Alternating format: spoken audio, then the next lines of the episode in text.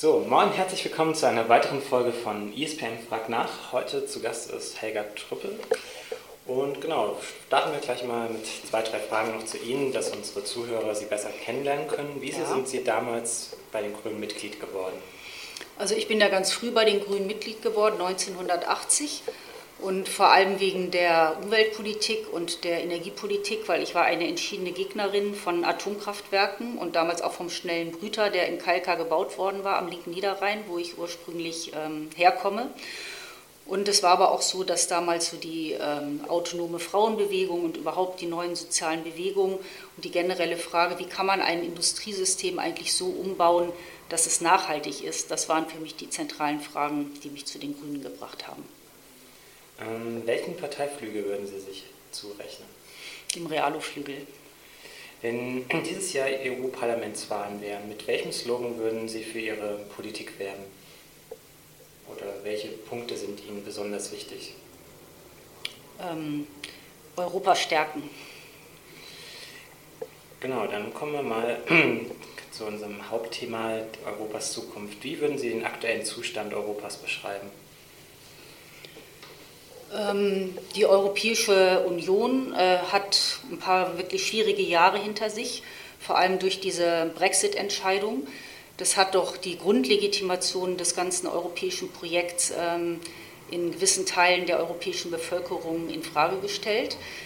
Zum Glück ist jetzt mit den Wahlen in, den, in äh, Österreich, in Holland und jetzt auch in Frankreich ein proeuropäischer Kurs, der sagt, ja, wir wollen die Europäische Union, wir brauchen sie und wir wollen sie stärker und äh, besser machen, ist zumindest jetzt der Kurs, der sich bei diesen drei Wahlen durchgesetzt hat und darüber bin ich sehr froh.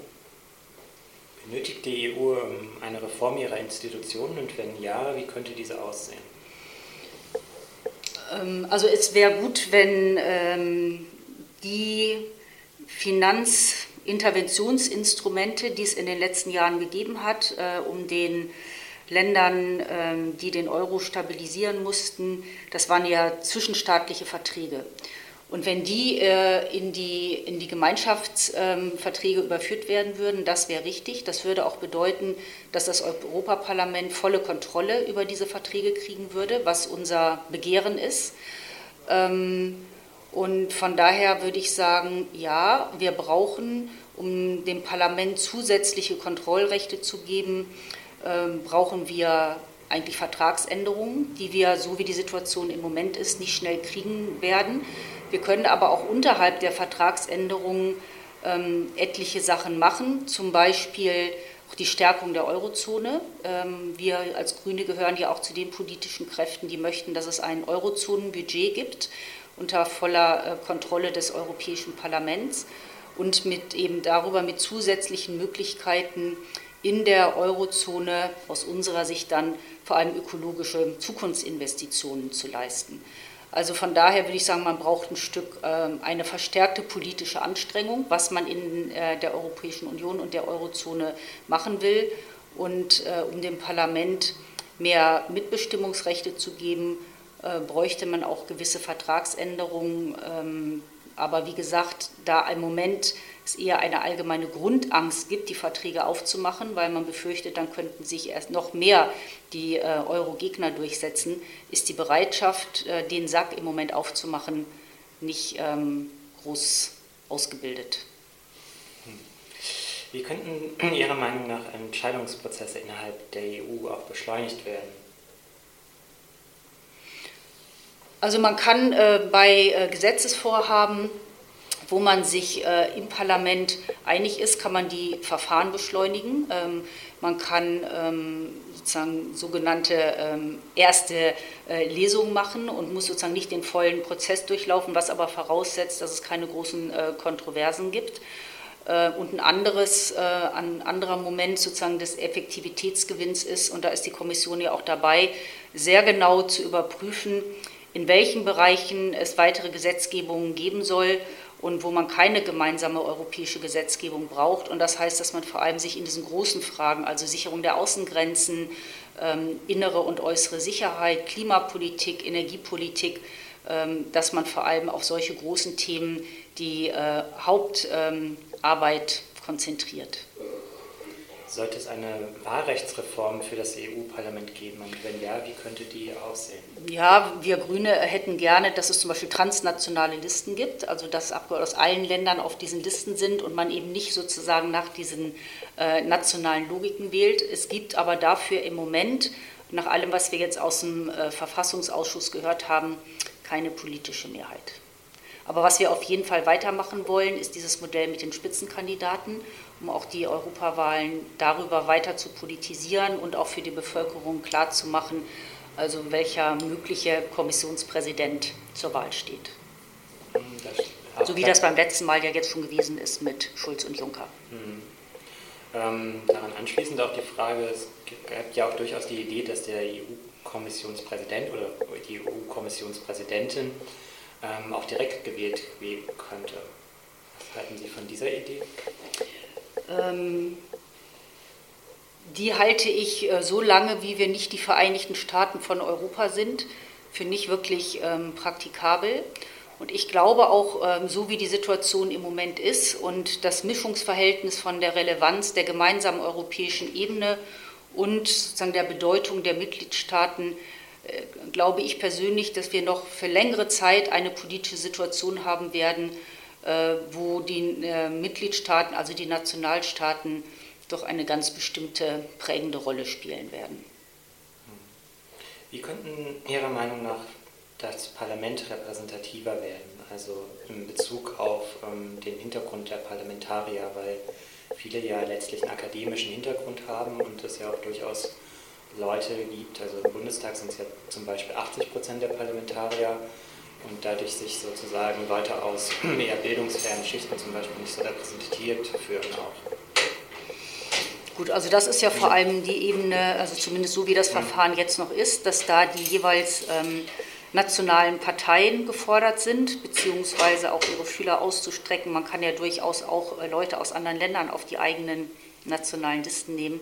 Aber das ist vor allem die Aufgabe an alle diejenigen, die diese Listen aufstellen, ihren Blick zu weiten.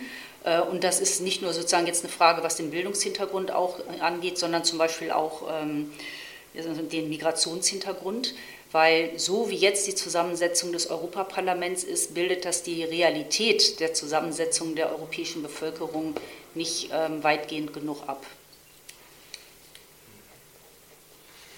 Ähm, benötigen die Staaten der EU eine gemeinsame Armee? Also ich fände es gut, wenn wir ähm, durch Pooling und Sharing von Kompetenzen im militärischen Bereich zu einer deutlich verbesserten Zusammenarbeit, zu einer gemeinsamen Beschaffung kommen würden, äh, weil wir dann Geld einsparen könnten und äh, grenzüberschreitend auch in diesem Bereich zusammenarbeiten würden.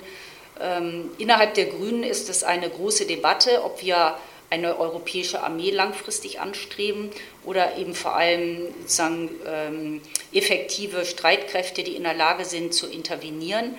Ähm, das wird auf jeden Fall ähm, der erste Schritt sein, den wir befürworten und vor allem wollen wir das mit äh, einem, einer Ressourceneinsparung verbinden. Sollte es möglich sein, einzelne Staaten aus der EU oder dem Euro auszuschließen? Ja, diese Debatte ähm, wird ja jetzt auch seit Jahren geführt. Und ähm, ich glaube, dass es richtig ist, ein solches Instrument zu haben für Fälle, wo ähm, Mitgliedstaaten sich dauerhaft, also oder sagen, müssen wir äh, hypothetisch sagen, wenn es äh, Fälle geben sollte, wo Mitgliedstaaten sich dauerhaft so gegen die Grundwerte der Europäischen Union stellen, dass, es, dass sie sich eigentlich von den gemeinsamen Grundwerten und der politischen Grundhaltung der Verträge immer weiter entfernen, fände ich es richtig, dass es ein solches Instrument geben würde. Sollte es eine größere Umverteilung innerhalb der EU geben, sodass sich die Lebensverhältnisse innerhalb der EU zunehmend angleichen? Also die, ähm, die Grundidee der Europäischen Union fußt ja sowieso auf Wohlstandsausgleich und deswegen gibt es ja auch das Instrument der Strukturfonds, äh, was ja ganz klar zum Ziel hat, den Wohlstandsausgleich und den Reichtumsausgleich innerhalb der Europäischen Union. Äh, und diese Fonds äh, haben ja auch dazu beigetragen.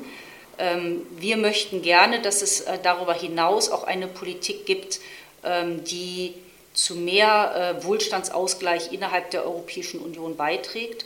Aus unserer Sicht bedeutet das vor allem eine entschiedene ökologische Transformationspolitik zu machen, weil das auch neue Arbeitsplätze schafft, die Lebensverhältnisse insgesamt verbessert und damit zusätzliche ähm, Chancen für Bürgerinnen und Bürger in der Europäischen Union gibt. Und für uns ist es vor allem ganz viel auch mit Bildungspolitik und Bildungschancen verknüpft.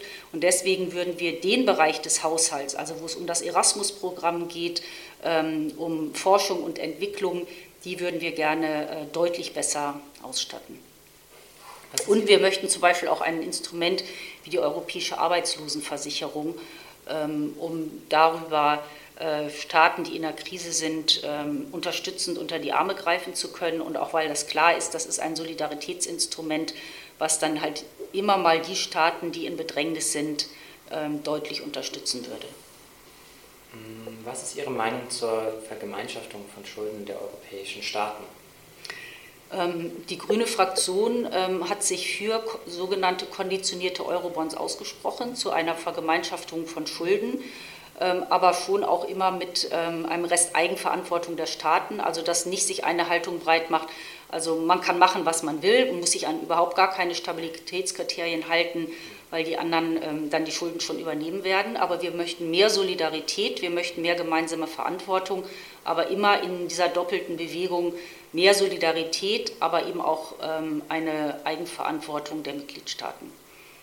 Was halten Sie von dem Konzept eines Kerneuropas bzw. eines Europas der zwei Geschwindigkeiten? Prinzipiell finde ich die eh nicht, nicht gut, weil sie immer bedeuten würde, dass man die Europäische Union doch spaltet, dass bestimmte Länder dann nicht dazugehören würden.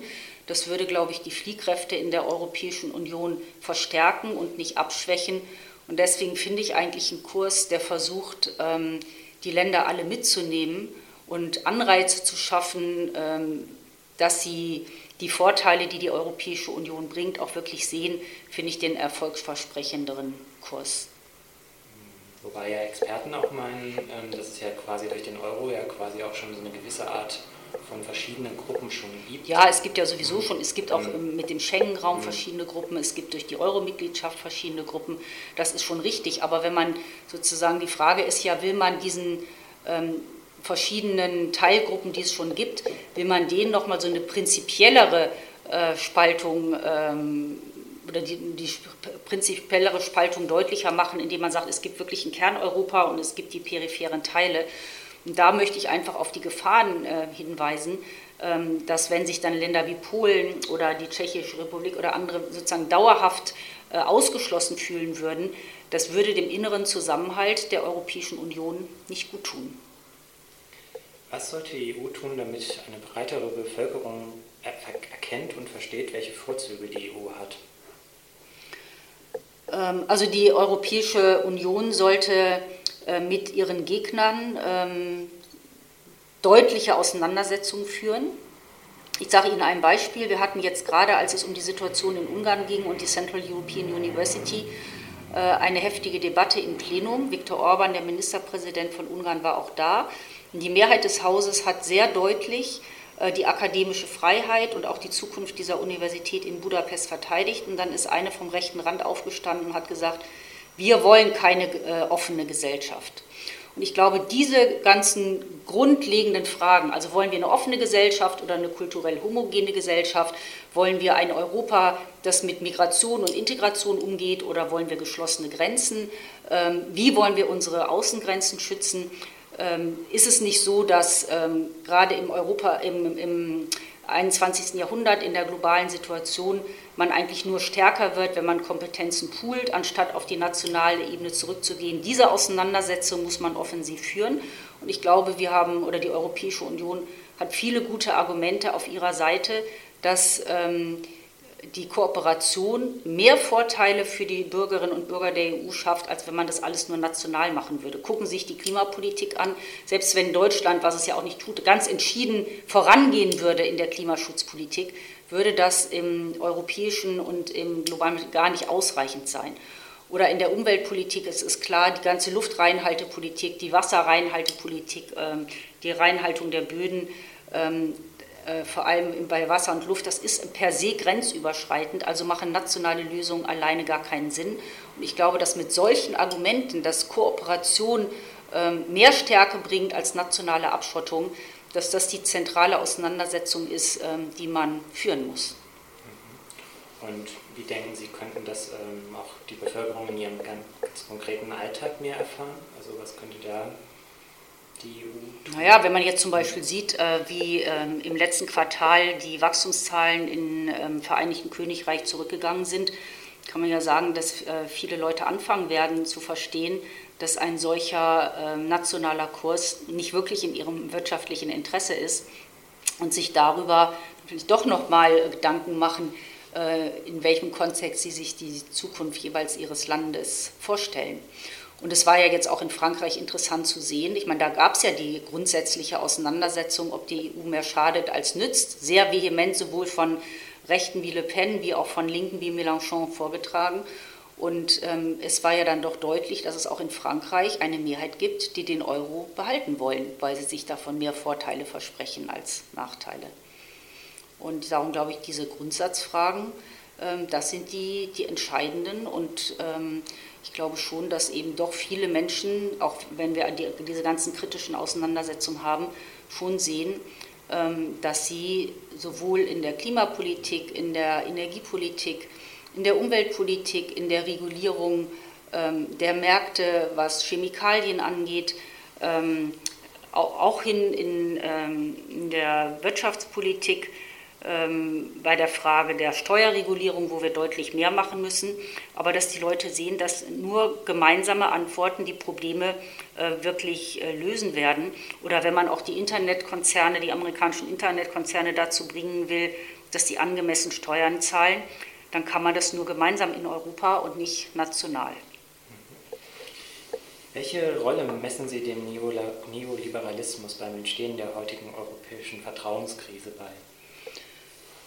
Also ich halte generell ähm, die Rede davon, dass äh, Europa nur eine neoliberale Politik gemacht hätte, für überzogen, weil es gibt viele Bereiche, wo es äh, regulierte Märkte gibt und wo ähm, die auch die EU-Politik in den letzten Jahren dafür gesorgt hat, dass es weitere Regulierungen gibt, ob das bei Arbeitszeiten ist oder bei Umweltschutznormen, äh, bei der, äh, bei der Lebensmittelsicherheit, bei Sicherheitsvorkehrungen. Also es gibt viele Bereiche, wo die EU de facto eine Marktregulierungspolitik macht. Aber es hat natürlich auch Bereiche gegeben, insgesamt in den letzten Dekaden, äh, vor allem im Bereich der Finanzpolitik und der Entfesselung der Finanzmärkte, wo eine sogenannte neoliberale Politik zu den Problemen geführt äh, hat, die wir dann hatten mit dem äh, Zusammenbruch der Finanzmärkte 2008, 2009. Und da ist es ja schon zu etlichen Korrekturen gekommen, aber die müssen deutlich weitergeführt werden, weil die Art der Finanzpolitik hat in der Tat zu unregulierten Finanzmärkten geführt, die dramatische Konsequenzen für viele Menschen hatten und das muss ähm, deutlich geändert werden. Auch wenn die letzten Wahlen die euroskeptischen Populisten etwas äh, zurückgegangen sind, ähm, kann man ja dennoch in den letzten Wochen, äh, Monaten doch dennoch sprechen, dass ähm, diese Parteien einen gewissen Auftrieb hatten. Mhm. Und ähm, ja, was denken Sie, was bedeutet das für die Zukunft Europas? Also ich glaube, dass man einerseits wahrnehmen muss, ähm, dass doch ein beträchtlicher Teil in den europäischen Gesellschaften sich verunsichert fühlt. Ähm, also das ist, die fühlen sich verunsichert wegen der Migrationsfragen, wegen der allgemeinen Modernisierung, die stattgefunden hat, dass die Frauen viel mehr zu sagen haben, dass die klassischen Geschlechtsrollen irgendwie nicht mehr so sind, wie sie sind. Äh, sie fühlen sich verunsichert, dass es ähm, zunehmend Konfliktherde gibt, Syrien, Ukraine, die Auseinandersetzung mit Nordkorea, wo es keine einfachen Lösungen gibt. Ähm, es gibt den islamistischen Terrorismus. Ähm, es gibt äh, eine Mittelschicht, die sich verunsichert fühlt. Es gibt Teile der Unterschicht, die auch von dem Aufschwung, äh, den es in den letzten Jahren, vor allem in Deutschland, gegeben hat, die daran nicht so profitieren äh, wie die, die Mittelschichten. Also alles das sind Probleme, um die man sich kümmern muss. Und ich glaube, dass diese, dass man einerseits diese Unsicherheit und Ängste, auch die Ängste vor der Beschleunigung durch die Digitalisierung, dass man die sehen muss, dass man auch zugestehen muss, dass es alle diese Irritationen gibt, dass man sie aber nicht so wenden darf, dass man die Angst und die Unsicherheit der Menschen immer größer macht und dass man versucht, diese Ängste auszuweiden, um sie dann in eine rein nationalistische Perspektive zu führen, wie Orban das macht, wie Le Pen das macht, sondern dass man ähm, argumentieren muss, dass wenn man diese Probleme angehen will, dass man dafür gemeinsame europäische Lösungen braucht. Was soll die EU in den kommenden Monaten akut äh, unternehmen, um ein bürgernäheres und besseres Europa zu erschaffen? Also, dass es das Instrument der Europäischen Bürgerinitiative gibt, ist auf jeden Fall ein wichtiger Schritt nach vorne gewesen. Ähm, dass jetzt überall, und das war ja auch der Sinn äh, dieses Papiers äh, der Kommission zu den fünf Szenarien, dass diese Debatte breit geführt werden soll, in allen Mitgliedstaaten auf allen verschiedenen Ebenen. Das ist ein Beitrag zu der allgemeinen Auseinandersetzung, wie sich die Bürgerinnen und Bürger die Zukunft Europas vorstellen. Ähm, es ist auf jeden Fall richtig, was ich eingangs schon mal sagte, auch die Programme, die direkt bei den Menschen ankommen, also die europäischen Bildungsprogramme, das Kulturprogramm, die Programme für die Zivilgesellschaft, äh, die deutlich auszuweiten, weil da jeder auch direkt sozusagen persönlich merkt, äh, welche Chancen er durch die Europäische Union hat. Ähm, und ich glaube, dass es immer wieder, und darum komme ich auf diese Kernfrage zurück, darum geht, ist eine nationalistische Orientierung, und das ist ja die Herausforderung, vor der wir stehen, ist das die angemessene Antwort im 21. Jahrhundert und so eine Art von Protektionismus und sich einzuschließen, die Grenzen wieder hochzuziehen? Oder ist es nicht gerade so, dass man alles dran setzen muss, den Wandel, den es ja ohne Zweifel gibt, gestalten zu wollen und dass damit dann viel mehr Möglichkeiten sowohl ähm, in der eigenen Lebenswelt wie aber auch ökonomisch äh, für die Bürger damit verbunden sind? Und ich setze eben auf diesen zweiten Ansatz, weil ich glaube, dass diese Art von Offenheit und auch offen mit ähm, Gestaltungswillen umzugehen äh, viel mehr Vorteile hat, als dieser Weg, sich zurückzuziehen, zumal wir auch immer gesehen haben in der europäischen Geschichte, dass wirklich ein harter Nationalismus immer nur zu mehr Konflikten und letztendlich sogar zu Krieg geführt hat. Ich glaube nicht, dass das für die Europäische Union ein erfolgversprechender Weg sein wird oder sein könnte. Wie bewerten Sie den Wahlsieg von Emmanuel Macron? Ähm, ich war sehr erleichtert, dass die Rassistin Marine Le Pen ähm, diese Stichwahl im zweiten Wahlgang nicht gewonnen hat. Ich glaube, dass es ähm, eine wirkliche Chance sein kann für Frankreich und für die Europäische Union, ähm, weil er ja offensichtlich versucht, auch sowas wie so eine Doppelbewegung zu machen. Er sagt, gerade zwischen Deutschland und Frankreich muss neues Vertrauen aufgebaut werden. Dazu müssen die Deutschen, muss die deutsche Regierungspolitik sich ein Stück ändern, aber auch die Franzosen müssen liefern. Also er stellt das 3% Stabilitätskriterium nicht in Frage. Ähm, er will, dass Frankreich Strukturreformen durchführt, vor allem auf dem Arbeitsmarkt, aber auch im Bildungssystem. Ähm, er hat offensichtlich doch erkannt, auch wenn das in seiner Kampagne keine große Rolle gespielt hat, dass er, was die ökologische Transformation angeht, einiges tun muss, um Frankreich da auf einen moderneren Pfad zu bringen. Und ähm, er will ähm, die, die Eurozone stärker machen mit ähm, gemeinsamen Kriseninstrumenten und auch äh, einem Eurozonenbudget, was in der Lage ist, äh, im anderen Maßstab in den Euro-Ländern zu investieren. Und er will, dass Deutschland auch mehr äh, äh, im Innern investiert, damit ähm, es eine bessere Infrastruktur gibt und eben auch mehr Menschen höhere Kaufkraft haben, um eben auch europäische Produkte kaufen zu können. Und ich glaube, dass diese verschiedenen Elemente, die jetzt zumindest bei seinen Ankündigungen dabei waren, durchaus ähm, eine Chance der Erneuerung und des äh, neuen Zusammenhalts äh, in der Europäischen Union sein könnten. Und es gab eine symbolische Tat von ihm, die mich wirklich gerührt hat, an dem Abend dann seines Wahlsiegs, als er da über den Platz des Louvre gelaufen ist, dass dann die Europahymne oder an die Freude erklang und nicht die Marseillaise. Und das ist natürlich in so einer Situation, wo es wirklich um Symbole geht, ähm, fand ich das schon ein deutliches Zeichen für einen Franzosen oder überhaupt für in so einer Situation, ja, dass man sich nicht nur so national verhält, sondern sagt, ja, es geht wirklich um unsere gemeinsame Zukunft in der Europäischen Union und ähm, dass wir zusammenhalten, dass wir auch Konflikte offen ansprechen. Und natürlich gehört das immer zu einer demokratischen Gesellschaft, dass es Streit um diese Fragen gibt. Aber in der Grundorientierung, da äh, wanke ich nicht. Und ich will, dass dieses europäische Projekt äh, neu aufgebaut wird und stärker wird. Und das finde ich, ähm, das finde ich die positive, wirklich die positive Seite an dem Wahlsieg von Macron. Mhm. Ja, stimmt. Also vielleicht auch noch zur kleinen Einordnung.